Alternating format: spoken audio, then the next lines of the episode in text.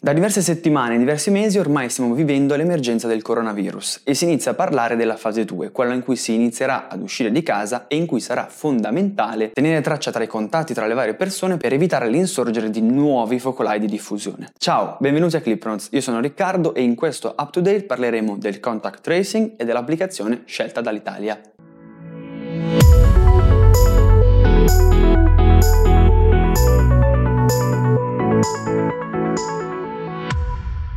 Per l'Italia l'applicazione scelta dal commissario per l'emergenza Arcuri si chiama Immuni. È stata scelta tra le proposte di più di 300 aziende che hanno risposto al bando del Ministero per l'innovazione ed è stata scelta perché è quella che si avvicina di più alle linee guida dettate dal Ministero, seguendo anche quelle di consorsi internazionali europei come PEPPPT e DP3T. Le linee guida di questi consorsi prevedono che le applicazioni sviluppate dai vari stati europei siano intercompatibili tra loro per poter tenere traccia dei contatti anche delle persone che si spostano tra uno stato e l'altro. L'applicazione deve essere adottata su base volontaria e deve essere mantenuta la privacy dei cittadini europei, raccogliendo i dati in maniera anonima. Quindi, così sarà l'applicazione italiana, su base volontaria e raccoglierà i dati in maniera anonima. Inoltre, le funzioni di questa applicazione saranno principalmente due, un diario clinico in cui il cittadino giorno per giorno registrerà degli aggiornamenti sul proprio stato di salute e che servirà per gestire il ricovero domiciliare e poi la parte di contact tracing vera e propria che registrerà i dispositivi con cui si è entrati in contatto tramite appunto il Bluetooth.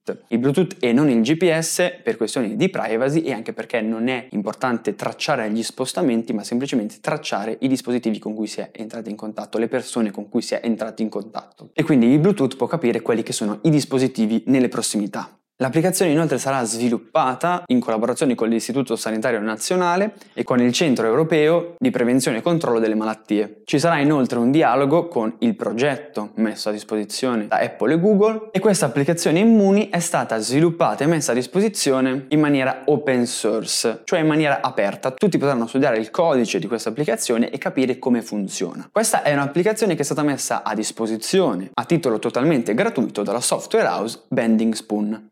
Ma capiamo un attimo chi è Bending Spoon, di chi si tratta. È una software house italiana, leader europeo in tutto il mondo. È nata nel 2013 a Copenaghen, in Danimarca, e dal 2014 si è trasferita a Milano, dove tuttora ha la sede. La scelta di tornare in Italia è anche dovuta al fatto che è uno dei paesi industrializzati con un grande valore inespresso, una grande potenziale di sviluppo, soprattutto nel digitale. È nata con l'obiettivo di creare qualcosa di rivoluzionario e di alta qualità, e per questo pone molta attenzione alla scelta dei collaboratori collaboratori cercando di avere a disposizione il meglio e da sempre utilizza soluzioni di smart working con orari flessibili. Quello di cui si occupa Bending Spoon è lo sviluppo di applicazioni in tantissimi settori diversi, dal benessere con l'applicazione Informa in 30 giorni o Yoga Wave alla fotografia, all'editing video fino ad arrivare ai giochi. L'applicazione più famosa probabilmente è Live Quiz che come spiega la stessa software house è nata proprio con l'obiettivo di far conoscere a tutti o a più persone possibili Bending Spoon. Spoon. Bending Spoon conta oggi più di 250 milioni di download e quasi 13 milioni di utenti attivi ogni giorno, soprattutto nel Nord America e in Europa. Nel 2019 ha avuto un fatturato di quasi 90 milioni di dollari. E per quanto riguarda il progetto Immuni, oltre ad averlo messo a disposizione a titolo gratuito, ad aver garantito il fatto che sarà un progetto open source, si è anche impegnata nello sviluppo coordinato con le varie istituzioni sanitarie e al mantenimento delle sue funzioni per i prossimi mesi. Inoltre Inoltre è anche disponibile a gestire l'integrazione con le infrastrutture della protezione civile, delle forze dell'ordine e delle regioni.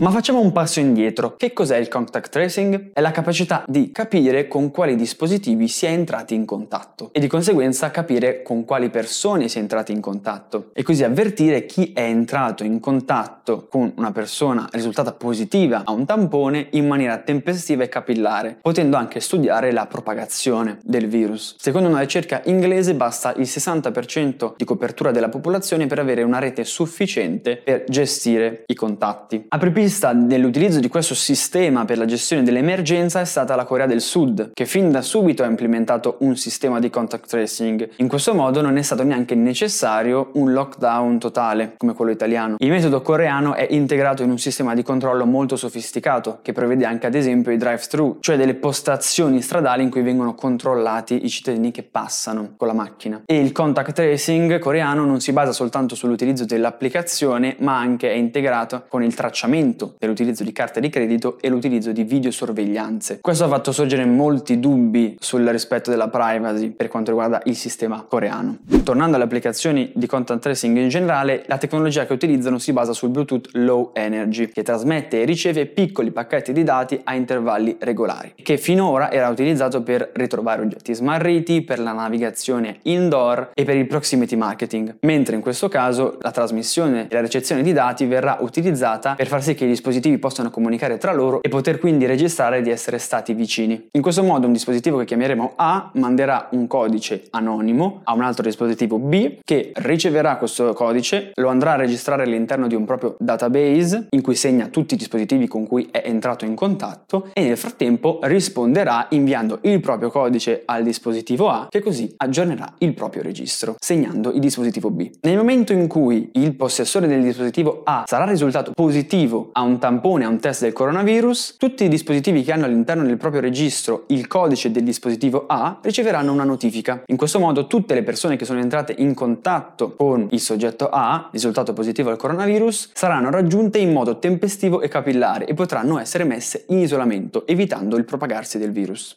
Ci sono poi due metodi di gestione di questi codici. Un funzionamento centralizzato in cui tutti i codici dei dispositivi vengono inviati a un server centrale che poi li gestisce e un metodo decentralizzato in cui al server centrale vengono inviati soltanto i codici positivi. I vantaggi del metodo centralizzato sono che le istituzioni pubbliche, enti come la protezione civile potrebbero avere dei dati e delle informazioni sulla diffusione del virus e poterne tracciare così l'evoluzione mentre il vantaggio del metodo decentralizzato è quello di una maggiore privacy. Tra l'altro per capire proprio come funziona il metodo decentralizzato, il disegnatore Nicky Case ha disegnato un fumetto molto semplice che vi consiglio di guardare e che vi metto in descrizione. Per poter ottimizzare al meglio i sistemi di contact tracing sono scese in campo anche Apple e Google, che hanno annunciato una collaborazione storica e senza precedenti per mettere a punto un sistema che sia intercompatibile tra le varie piattaforme, mettendo inizialmente a disposizione delle librerie aperte per gli sviluppatori di queste applicazioni di contact tracing e per poi in un secondo momento andare a implementare queste funzioni direttamente all'interno del sistema operativo dei dispositivi, per renderli così più efficienti anche dal punto di vista energetico. La soluzione più in linea con la proposta di Apple e Google è sicuramente quella decentralizzata, perché appunto come dicevamo prima garantisce una maggiore privacy e questo però ha portato a uno scontro ad esempio con il consorzio PEPPT, che invece sembra preferire una soluzione centralizzata. Questo scontro tra il consorzio e la soluzione Apple-Google ha fatto pensare che gli stati poi si muovessero a sviluppare le proprie applicazioni senza tener conto della proposta dei due colossi americani. In realtà gli stessi stati si stanno rendendo conto, come ad esempio la Francia, Francia che è impossibile elaborare un sistema di content tracing efficace senza utilizzare le librerie e le soluzioni messe a disposizione da Apple e Google. E lo stesso Ministero per l'Innovazione italiano ha confermato che terrà conto appunto del modello da loro proposto.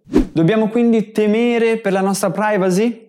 No, perché i dati raccolti con questi sistemi saranno totalmente anonimi e funzionali alla gestione dell'emergenza. Quindi una volta concluso il loro scopo verranno cancellati da qualsiasi server. Su queste applicazioni sono al lavoro esperti e tecnici di diritto e privacy. E inoltre il mantenimento e la garanzia della privacy per tutti i cittadini europei è anche uno dei pilastri delle linee guida fondamentali che ha indicato il Parlamento europeo. Poi in realtà l'utilizzo di queste applicazioni è molto più efficace e capillare rispetto ai metodi tradizionali tradizionali garantisce anche una maggiore privacy rispetto ai metodi tradizionali. Cosa si intende per metodi tradizionali? Le semplici interviste che il personale sanitario deve fare a chi risulta positivo a un tampone, cercando di ricostruire in base alla sua memoria le persone con cui è entrato in contatto. E quindi il paziente è costretto a fare nome e cognomi alla luce del sole, senza il favore delle tenebre. Quindi, come dicevamo all'inizio, nella fase 2, quella in cui si inizierà ad uscire, seppur gradualmente, sarà fondamentale tenere traccia dei contatti per individuare subito e isolare subito i contagi per evitare che nascano nuovi focolai e che quindi con la riapertura ci sia una ricaduta, una seconda ondata di contagi che ci faccia tornare indietro. Ma